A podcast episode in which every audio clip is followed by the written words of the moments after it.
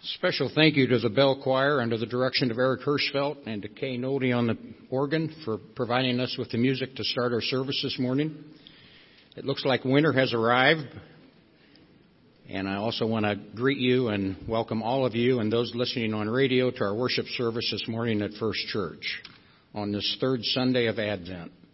Several announcements before we get started. The Giving Tree, which benefits the Elizabeth New Life Pregnancy Center, is still up in the back of the sanctuary. If any of you have picked up a tag off of there and have uh, uh, purchased a gift for the children, you may leave them underneath the tree or take them to the church office. That tree will be up through Christmas Eve. Also, Christ, uh, let me get my tongue cleared out of here. The children's Christmas program is next Sunday and will begin at 10, 10:15 a.m. There will be also no Sunday school that day. Christmas Eve candlelight service starts at 7:30 p.m.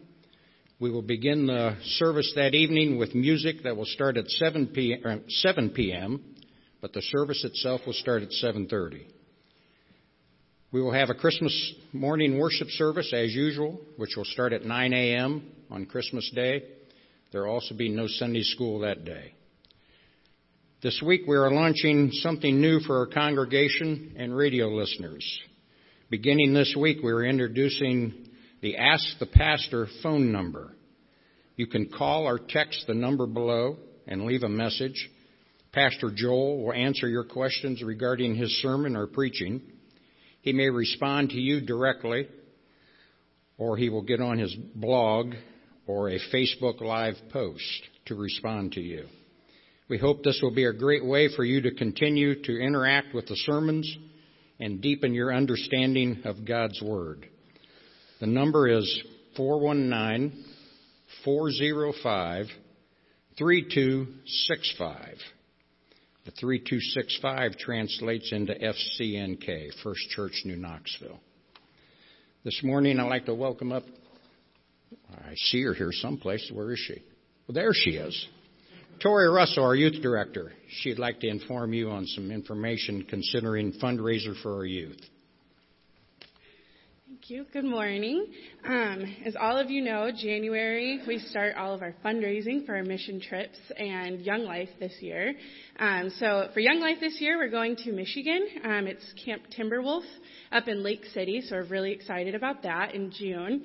Um, and then for our mission trip, we're going to Steubenville, Ohio, um, in July with the seventh and eighth graders and a couple high schoolers have signed up for that as well. Um, but in order to get there, we need your help. And one of the new fundraisers we're doing this year is a cookbook because it's been a while since we've done one as a church. And I love to cook. So I'm really excited about seeing all the different recipes, and we've already gotten quite a few. Um, but right now it's more of a packet. So if we could get some more recipes, I know you guys all have great old German recipes, I've heard. Um, so if you want to submit those, or if you'd like to submit um, recipes from the old cookbook, that's fine as well. Um, we're not going to go through and resubmit those recipes. Um, I'm going to kind of trust you guys to do that if you want to, um, or if you want to put updated recipes or basically anything that tastes good, looks good, all of that. Um, so those recipes need to be submitted to me uh, by February 1st.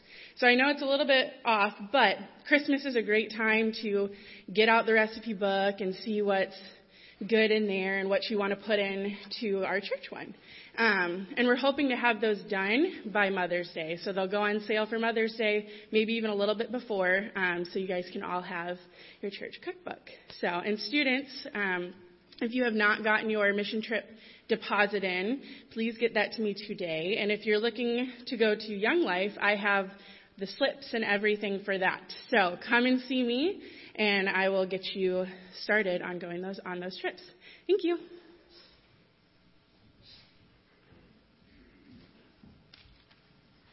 Thank you, Tori. Now to start our worship service this morning, would you please rise and join me in our call to worship? It is based on Philippians 4, verses 4 and 5. Rejoice in the Lord always. I will say it again. Rejoice. Let your gentleness be evident to all.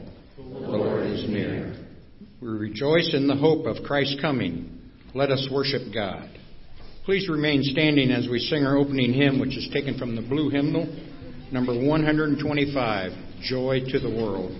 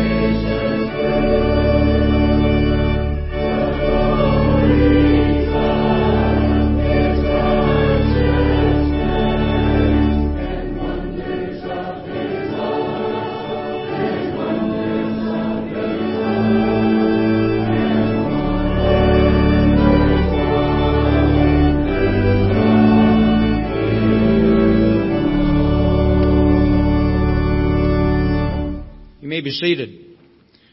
To light our Advent candle this morning, we welcome Brad and Krista Hoagie, along with their children Connor, Caleb, and Courtney.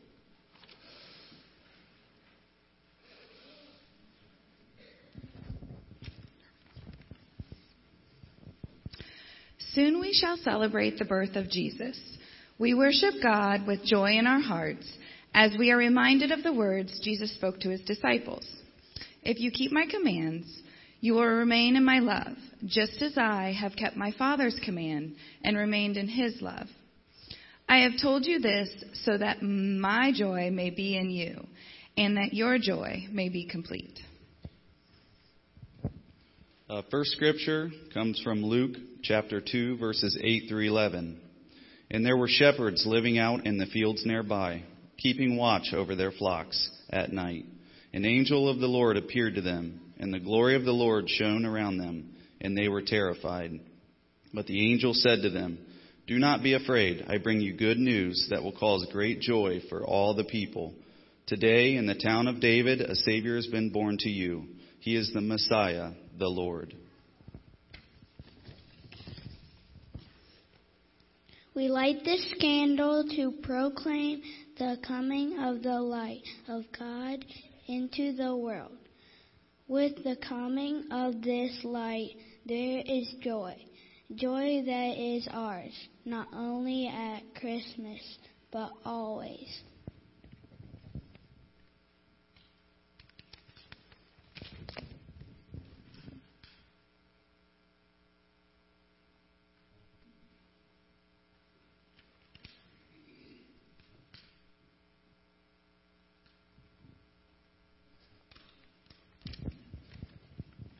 Our second scripture reading comes from Luke chapter 4, verses 16 through 21. He went to Nazareth, where he had been brought up, And on the Sabbath day he went into the synagogue, as was his custom. He stood up to read, and the scroll of the prophet of Isaiah was handed to him. Unrolling it, he found the place where it was written, The Spirit of the Lord is in me, because he has anointed me, to proclaim good news to the poor. He has sent me to proclaim freedom for the prisoners and recovery of sight for the blind, to set the oppressed free, to proclaim the year of the Lord's favor. Then he rolled up the scroll, gave it back to the attendant, and sat down. The eyes of everyone in the synagogue were fastened on him.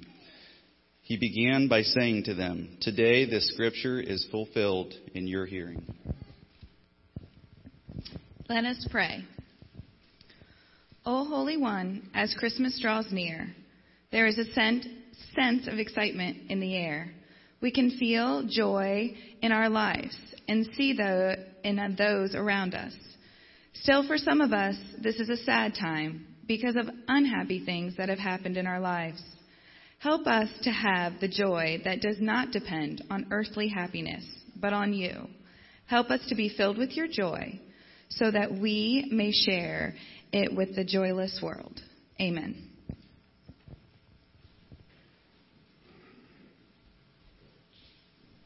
What we're talking about today. No, we're not talking about snow, but for some people, the snow can bring this in their lives. joy, good job. We're talking about joy, and what does joy make you do? Fire. joy doesn't make fire. Joy brings smile, and joy brings. Oh, oh, smile. It doesn't make you smile. And joy brings such happiness in our lives, right? What is something that makes you guys extremely happy? When somebody brings you presents, because Christmas is coming up and we all get presents, what makes you happy? Getting a dog. What makes you happy? Uh, throw, throwing snowballs at your daddy. What makes you happy? Nothing makes you happy. What can make you happy, guys? Xbox. An Xbox. Okay, so we're doing toys today. Reading the Bible makes us happy because it's got wonderful stories in there that teach us all about joy and how to be kind to each other. Can a hug make you happy? Does mom and dad, when they give you hugs, does that make you happy? Sort of. Sort of. Oh, when mom and dad lay you guys down at night and maybe read you some stories, does that make you happy? Oh, they read you stories? Good. I have an activity for you guys, but we really need the congregation's help in this next activity. And you guys get like 10, 15 seconds, okay? Joy is bringing a light into somebody else's life. That God brings a light into our life. So what I want you to do, anybody in the congregation, if you're willing, like up close, if you're willing to participate, just put your hand out. Because the kids are going to come out and tap your hand. They're going to spread joy by a high five this morning. But different ways you guys show joy is by giving hugs, by doing your smile. That brings joy into somebody else's life, whether you know them or whether you don't. So if you see somebody's hand up, I want you guys just to go tap one hand and then come right back.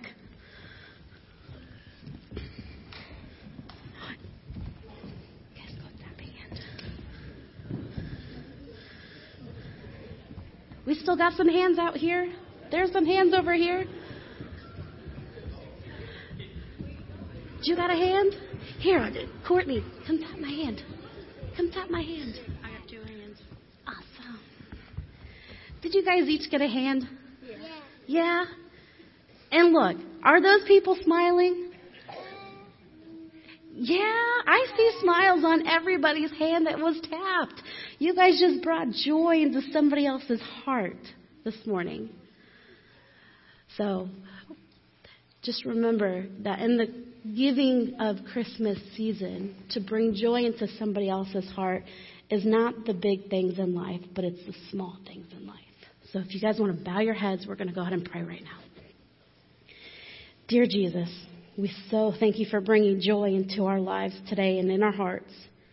Please teach, dear Lord, these kids to spread joy through giving of a hug, of a handshake, of a smile, and of a helpful deed. We thank you for your unending love, Lord.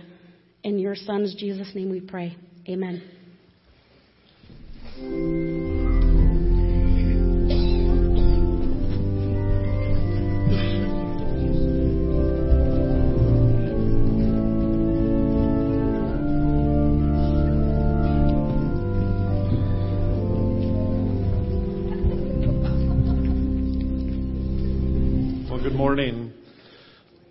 Before we go to the Lord in prayer, I just want to um, highlight uh, something that's not in your bulletin. I wasn't sure about all the details by the time the bulletins needed to be printed, so um, there's nothing in there, but there will be in the coming weeks. Uh, Eric Hirschfeld approached me, um, I think it was last week after church, and, and asked if there was something that we could do about uh, helping out those that are in the Gatlinburg, Tennessee area that have been devastated by the wildfires recently.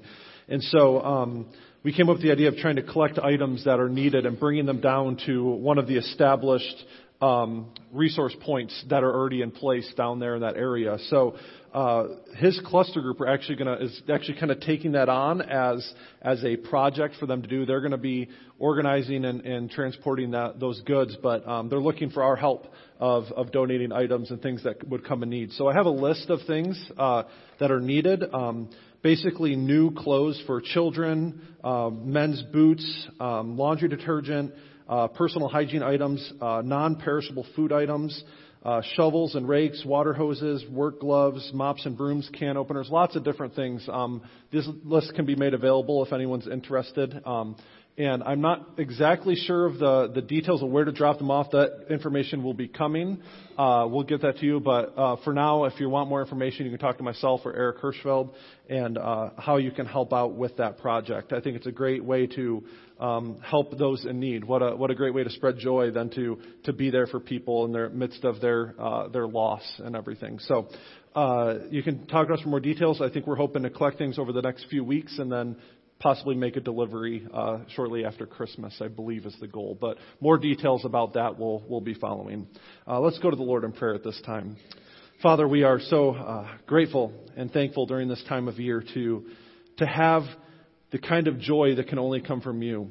Uh, Lord, so often the holiday season is a time of happiness and, and, and joyous occasions, time to spend with family and friends and, and get presents and all those, all of those things, Lord, can bring us uh, moments of happiness, uh, but we, we understand and we realize, Lord, that lasting joy, uh, joy that will weather the good times in life and the bad times in life, can only come from you and having that relationship with you.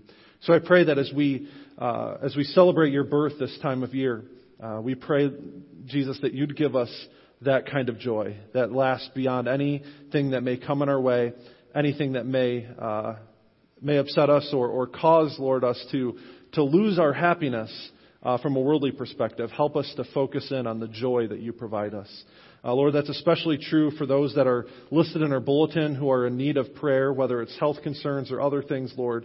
Um, Lord, help them to have the joy that can be found only in you. Help them to, to look to you for comfort and peace during this time. And Lord, we pray that you would be with them, that you would uh, bring healing where it's needed, you would bring uh, provision where it's needed, Lord. Um, and especially as we think of those that are in the Tennessee area who have been devastated by these wildfires over the last few weeks, we pray that you would provide for them and be a source of strength and comfort for them. And I pray that, that those from this church and community, as well as uh, others around this country, Lord, would be able to go and, and be a source of uh, your working in their lives, be a source of joy for those who have lost so much recently. Uh, we thank you for all these things, and we pray them in the name of your Son, Jesus, who taught us to pray, saying, Our Father, who art in heaven, hallowed be thy name. Thy kingdom come, thy will be done, on earth as it is in heaven. Give us this day our daily bread, and forgive us our debts, as we forgive our debtors. And lead us not into temptation, but deliver us from evil. For thine is the kingdom, and the power, and the glory forever. Amen. At this time, I invite those who are helping with the offering to come forward.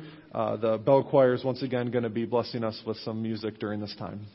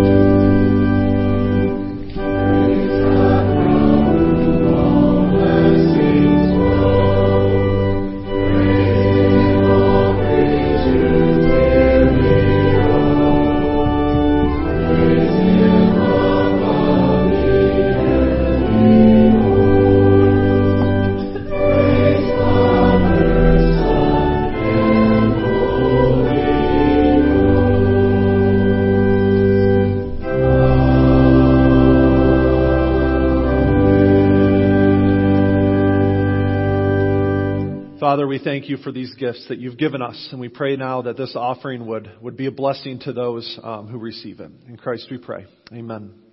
I invite you to remain standing as we sing together number 131, Angels from the Realms of Glory.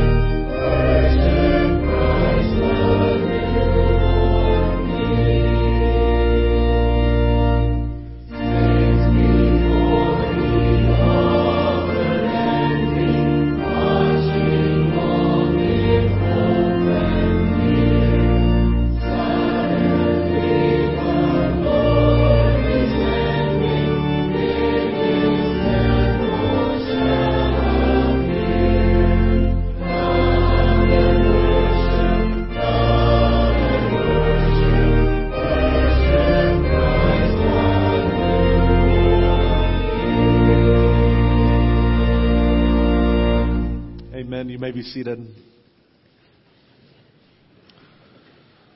Let's pray together. Father, thank you for this day. Uh, thank you again for uh, all that you've done for us and all you continue to do for us as we're reminded of that during this time of year as we celebrate the coming of our Lord and Savior, Jesus Christ.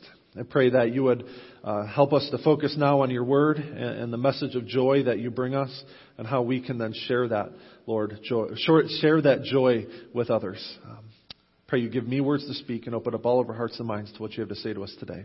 In Christ we pray. Amen. So this is the third week of Advent. Uh, for those of you that have been with us uh, since since the Sunday after Thanksgiving, we've been working through what are, are the traditional themes, I guess you could say, of of Advent. Uh, we've looked at the first week of hope and the hope that we have in Christ, and that hope is is the confidence uh, is, is, our confidence in the promises of God, which are ultimately fulfilled in Jesus. Uh, last week we looked at peace and how we can have peace with God, and it's only possible through Jesus in his life, death, and resurrection. So this week we're going to look at the third theme, which is joy.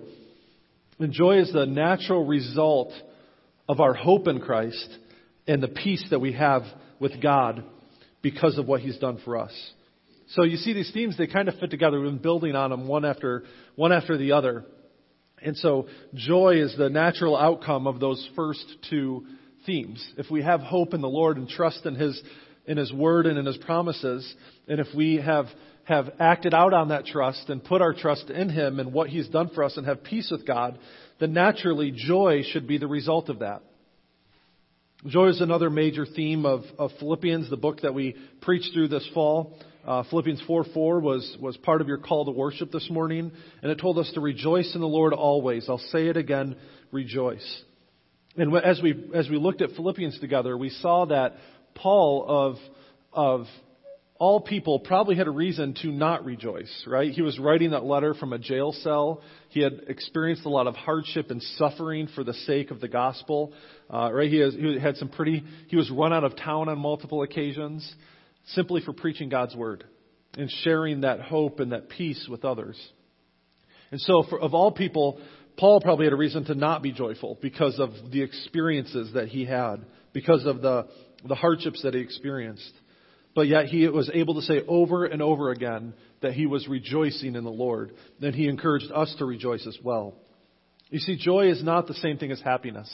We often get the two confused. Happiness is something that's based on our external circumstances. Right? Happiness is a temporary and, and sometimes fleeting thing because our situation, our, our experience may change on a whim. Right? If you, if you don't believe me, try to take a toy away from a two year old. Right? They will be unhappy very quickly. It happens, right? And the, same thing happens with us. Something comes up. We may be happy one day, and then something comes up. We have an issue at work, or there's some a struggle in the family of one one sort or another, and suddenly that happiness is gone because it's based on those external circumstances. But joy is something else completely. Joy is not dependent on our outward circumstances. It comes from our trust in God's promises, that hope, and the peace that we have with Him. And we see actually these three, uh, excuse me, not three of the four Advent themes. Love is the other one that we'll be taking a look at next week. Are mentioned in, in Galatians 5:23 as being fruits of the Spirit. Paul writes there, the fruit of the Spirit is love, joy, peace, patience, kindness, goodness, faithfulness, gentleness, and self-control. See, the only one missing there is hope, but they all are, are founded in our relationship with the Lord, and it's, and it's the fruit that comes from knowing Him and being part of His family, being citizens of His kingdom. So joy is the, the natural result of knowing the Lord. And so, so what is this joy that we have? Why is knowing the Lord, knowing what He's done for us, why does that result in joy? Well, because it's good news. And we see that in the two passages we, we heard read for us uh, when the Advent candles were lit. The first one is Luke 2, uh, verses 8 through 11. And here we see this, this scene of the shepherds out watching their flocks at night. You know, this very peaceful, kind of serene moment, right? And then out of nowhere comes this angel, this messenger of the Lord. And I love how whenever an angel appears in the Bible, they always have to tell the people to not be afraid, right? Have you ever noticed that?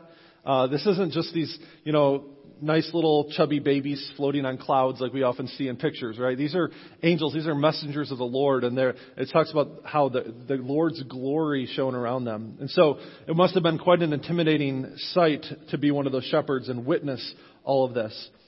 But this angel, this messenger, appears and tells them that that he is about to proclaim good news that will bring great joy for all people. And so, what is this good news?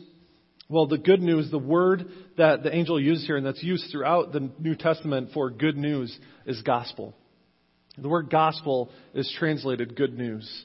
Um, it's, it's where we also get the word um, to evangelize or evangelistic. Um, it's, it's simply means to proclaim good news, to share the good news of Jesus Christ with others.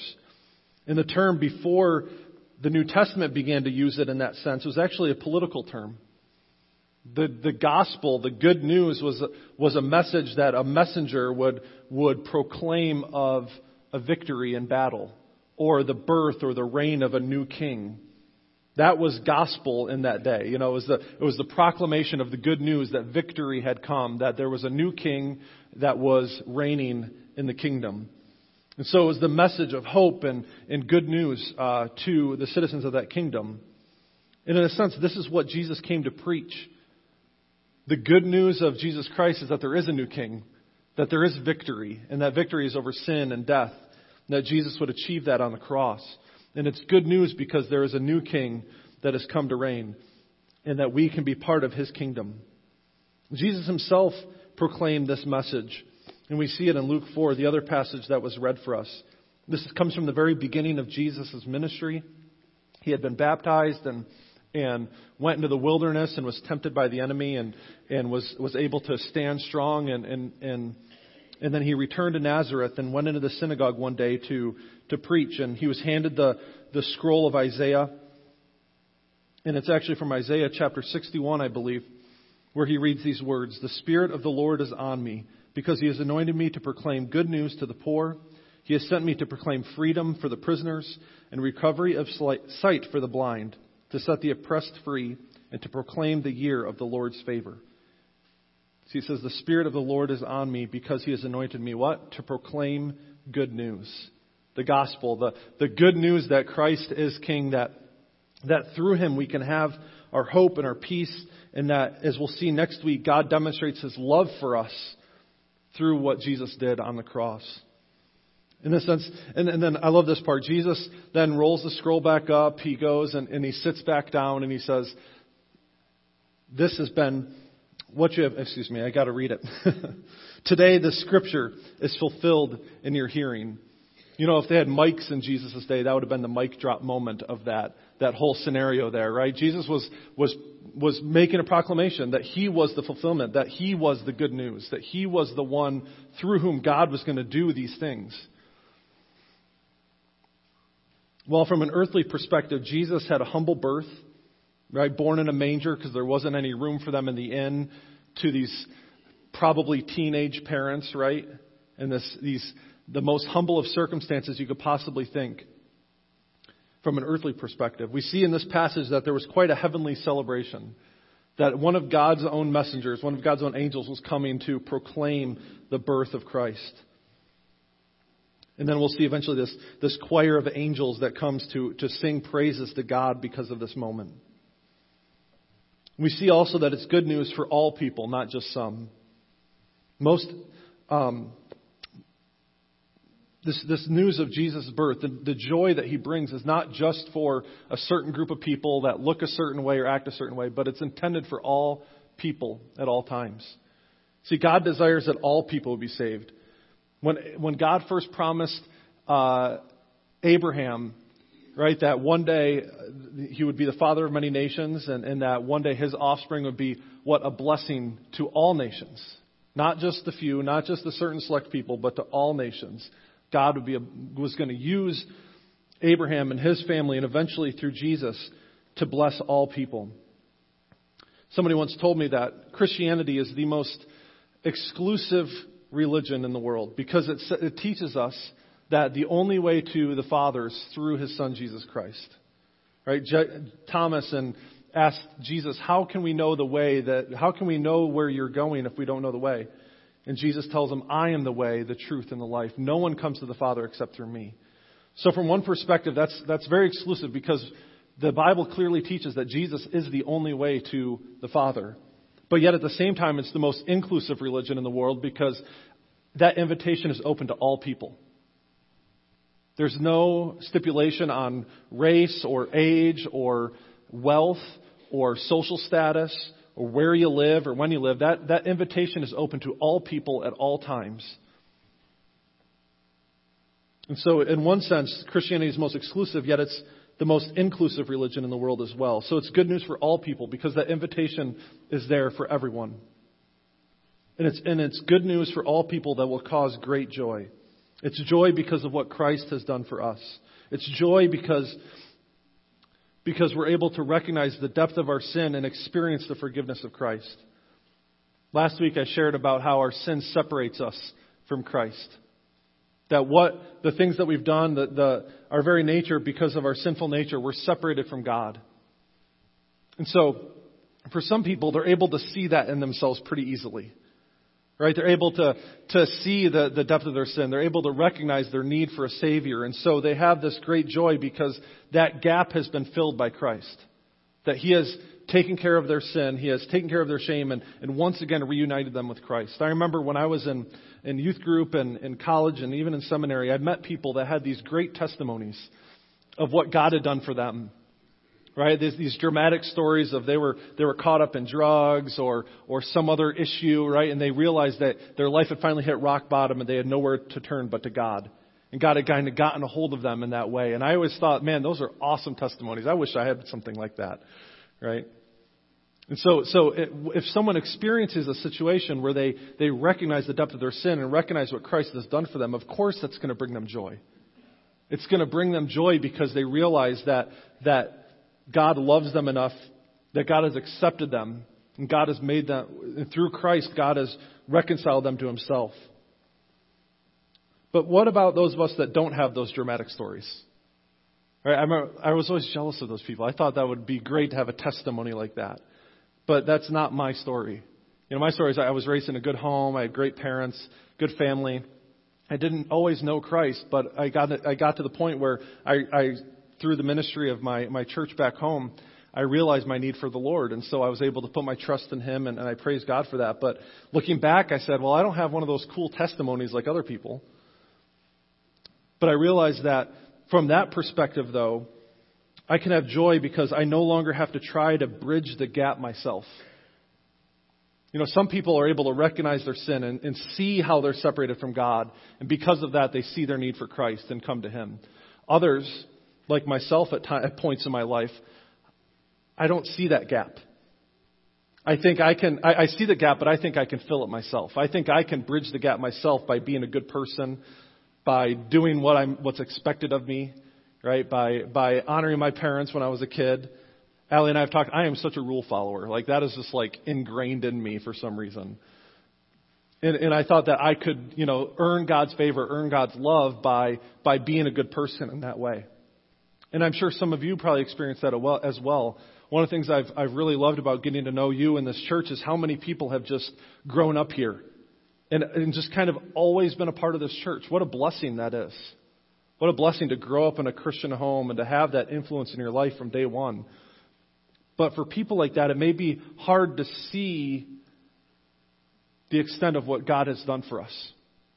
You see, because that gap, that that sin is there no matter whether you realize it or not, no matter uh, whether you have a, a rock bottom experience and turn to Christ or, or you just come to that knowledge yourself through, through like I did through the ministry of, of my local church.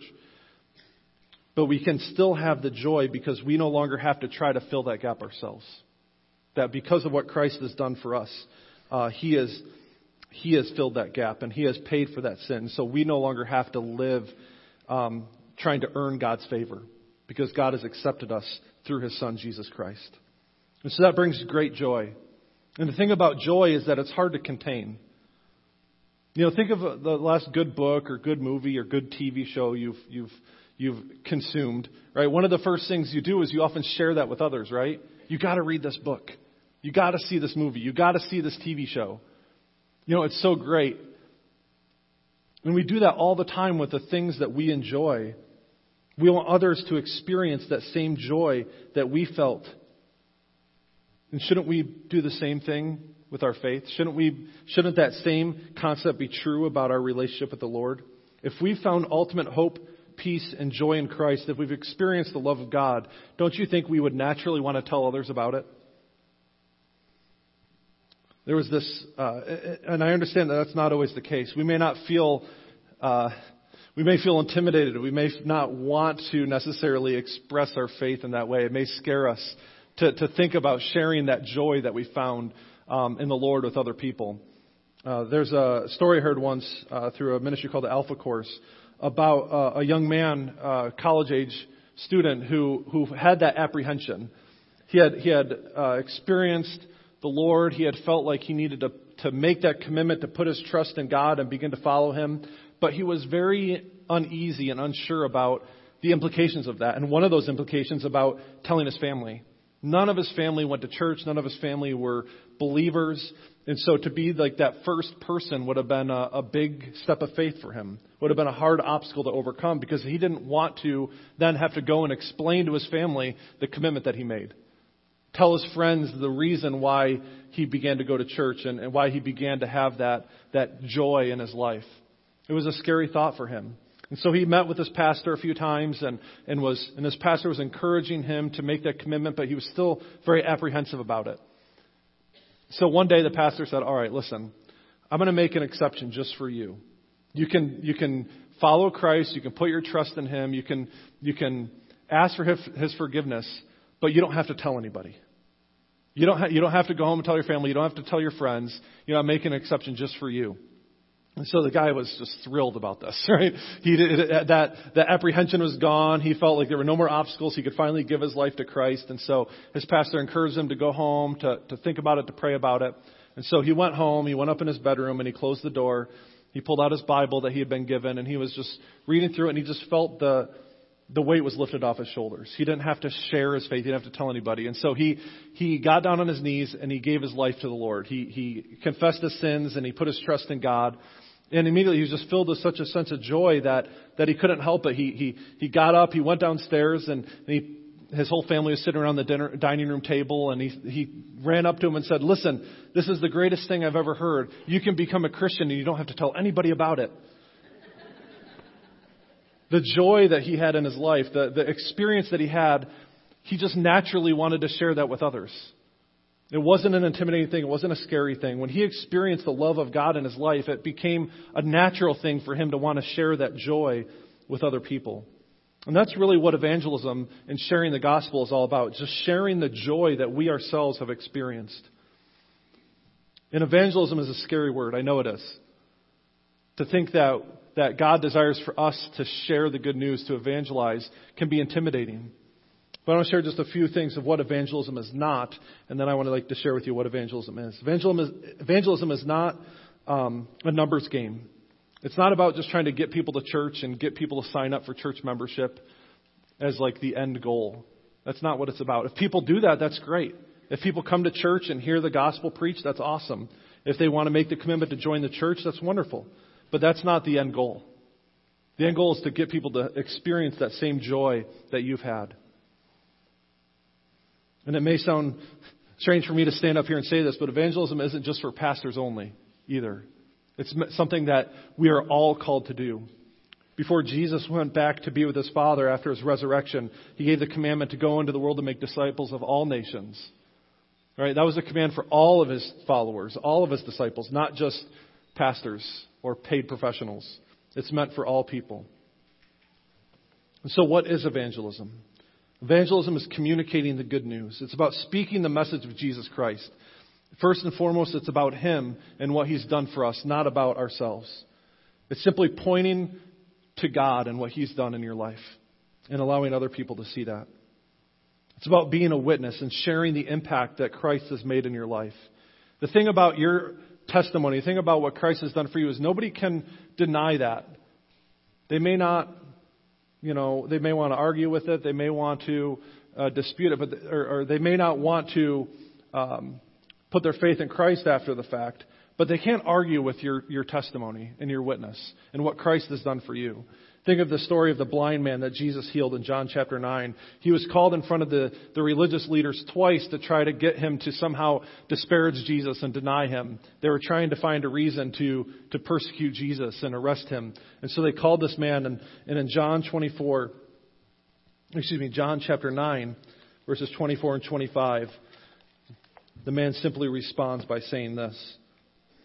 A second time they summoned the man who'd been blind. Give glory to God by telling the truth. They said, We know this man is a sinner. Right? They're trying to get some dirt on Jesus. So this man replied, Whether he's a sinner or not, I don't know. But one thing I do know I was blind, but now I see. You see, that was something that those people could not dispute. This is a man who was blind. Something amazing happened in his life, and now he could see. That's all evangelism is sharing that testimony, sharing that with others, how God has made an impact in your life. It can be as simple as that. I was like this, and now I'm like this because of what Jesus has done for me. You don't need a degree in theology or anything like that. You just simply need to be willing to share what God has done in your life with other people. In a sense, there's three levels of, of evangelism, of sharing that joy with others. First is the idea of just being a presence in someone else's life, living a life that honors Christ so that others may see. In Matthew 5, 14 through 16, Jesus calls his followers to be the light of the world. And the reason for it is so that others may see their good deeds and glorify God who is in heaven. You see, it's not some sort of fake, hypocritical, um, you know, Christianity, but it's, but it's living your life honestly so that others may see the impact that Christ has made in your life. Some of the most powerful testimonies are when people can see your joy amidst the hardships of life. Things may not always be going well, but you have a sense of hope and peace and joy because of what God has done for you. And, and, and people will see that and notice it. Think of a time when I was in high school, I was working at Wendy's, uh, and, and I worked a lot of like the closing shifts, you know, and things were not, uh, any of you who have worked in fast food, it's not the most thrilling thing in the world, right? Um, but I just remember somebody once asking me, one of my coworkers, he took me, looked at me on a particularly frustrating day. He just said, "How are you just happy all the time? What's going on like what what what is it that you know everybody else was mad and angry and and upset about what was going on and he said you just seem to be you know happy no matter what." And I still regret it this day because I just said, "I don't know." I just kind of shrugged it off. You know, there was an opportunity there because of I was living, I was hopefully living out my faith. I had an opportunity to share Christ with someone, but I missed it. I, I didn't take that opportunity. But it's because I, I liked, I would like to think it's because my light was shining, uh, that, that opportunity was there. Which leads to the next couple points, uh, and I'll make them quickly. Uh, we not only want to, to shine our light, but when we, that opportunity comes, we, we want to have a sense of proclamation. We want to present the gospel in an understanding manner. Living a Christ like life will often lead to opportunities to share our faith.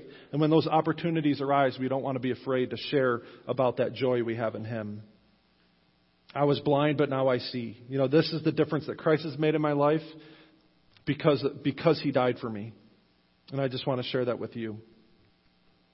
Uh, Penn Jillette is a famous um, magician. I'm sure many of you know who he is. He's Penn and, half of Penn and Teller. Uh, he's also a very outspoken atheist. Uh, and one of the, he, he had a YouTube video he shared, uh, this is several years ago, I believe.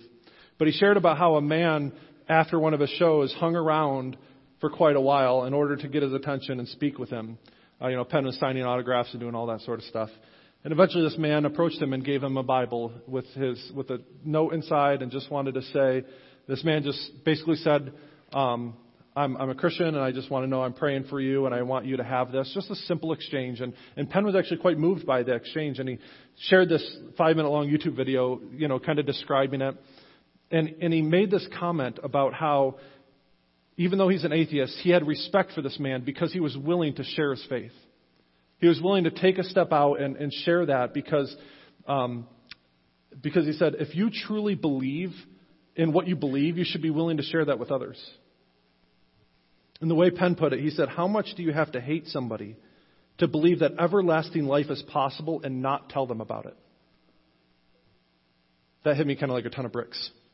Right? How much, if we believe what we believe, if we believe that Jesus died for all of us, that He has offered eternal life to every single person, and we just need to respond in faith to that.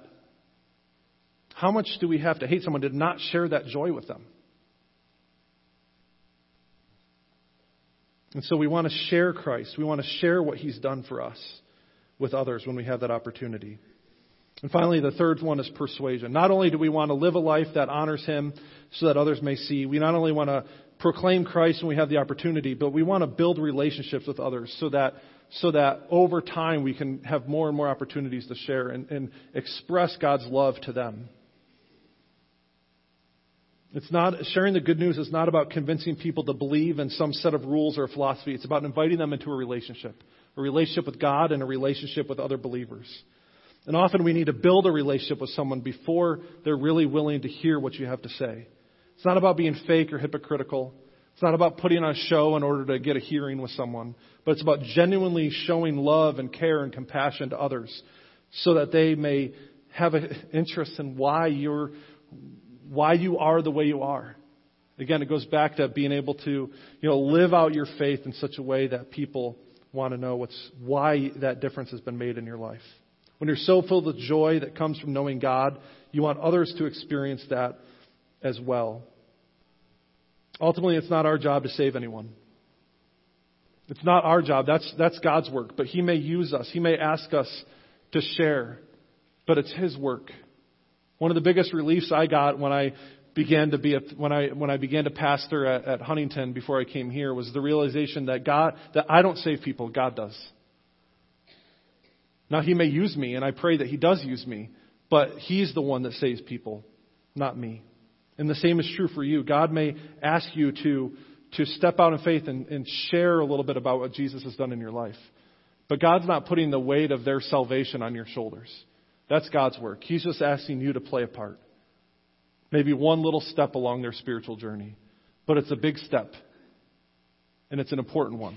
And so I pray that, that we would be able to have that joy that to share that with others. One of the ways that you can do this is by inviting people to Christmas Eve service. Studies have shown that Christmas Eve is the, is the time when most people are willing to come to church who don't go to church or who don't have a relationship with Christ.